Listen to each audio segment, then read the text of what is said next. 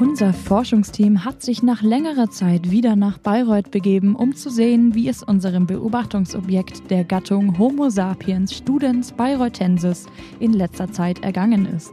Wieder einmal ist es dem Forschungsteam gelungen, tiefe Einblicke in das Sozialverhalten der Spezies der Studierenden zu erlangen. Begleiten Sie ihn dieses Mal durch die unwirtliche und kalte Umgebung der Universität. Kommen Sie mit auf eine Safari durch die oberfränkische Wildnis.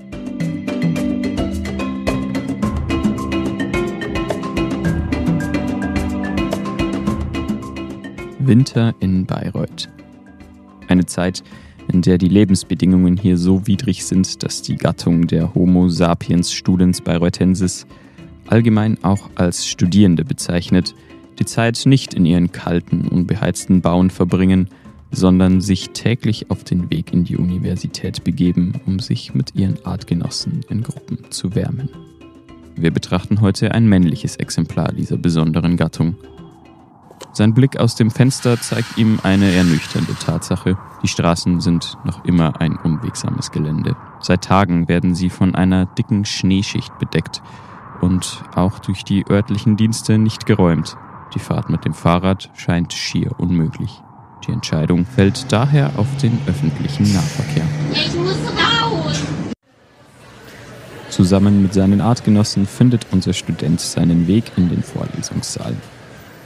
Auf den harten Holzbänken baut er sich ein temporäres Nest aus diversen Jacken und Schals. Ein Phänomen, das nur in dieser Jahreszeit zu beobachten ist. Während der Student nun der Vorlesung zuhört, werden seine Augen immer schwerer und er verfällt in einen leichten Dämmerzustand. Doch plötzlich ist er wieder hellwach und in Alarmbereitschaft. Der Homo sapiens Dr. Bayreuthensis, im Volksmund auch als Dozent bekannt, hat seine ganze Aufmerksamkeit auf die vor ihm kauernden Studierenden gerichtet und erhebt deutlich seine Stimme. Das Alpha-Tier richtet doch tatsächlich eine Frage an das Plenum.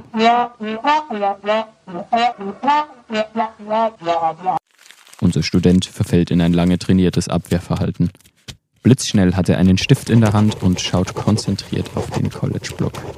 Bei diesem Verhalten ist es von enormer Wichtigkeit, den Augenkontakt mit dem Dozenten zu vermeiden. Auch die Artgenossen neben ihm entscheiden sich für die Aversionsstrategie. Im Augenwinkel bemerkt unser Student, wie eine Kommilitonin langsam die Hand hebt. Der Dozent fordert die Studentin zur verbalen Äußerung auf. Ein ehrfürchtiges Raunen geht durch den Hörsaal. Die Antwort ist richtig.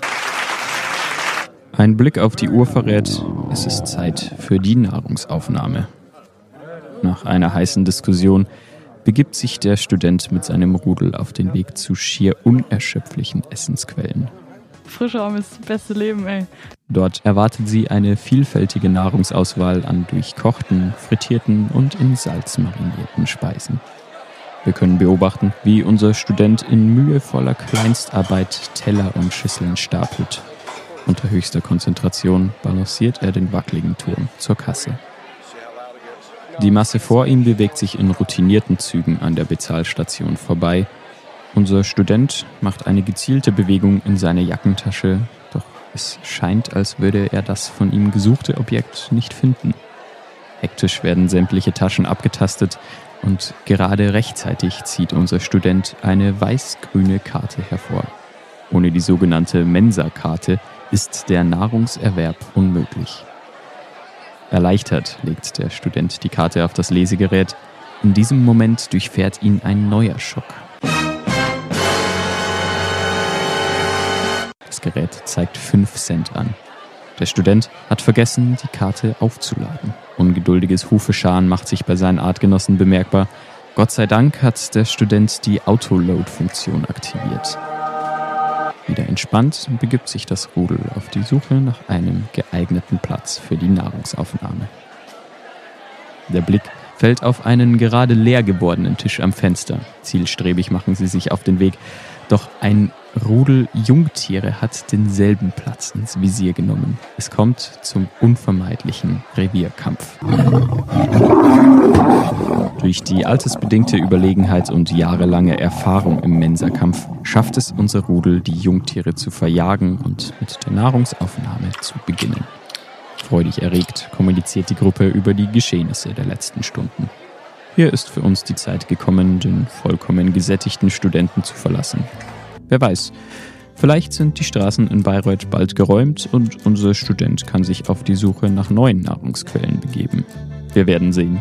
Nächstes Mal auf unserer Safari in Bayreuth.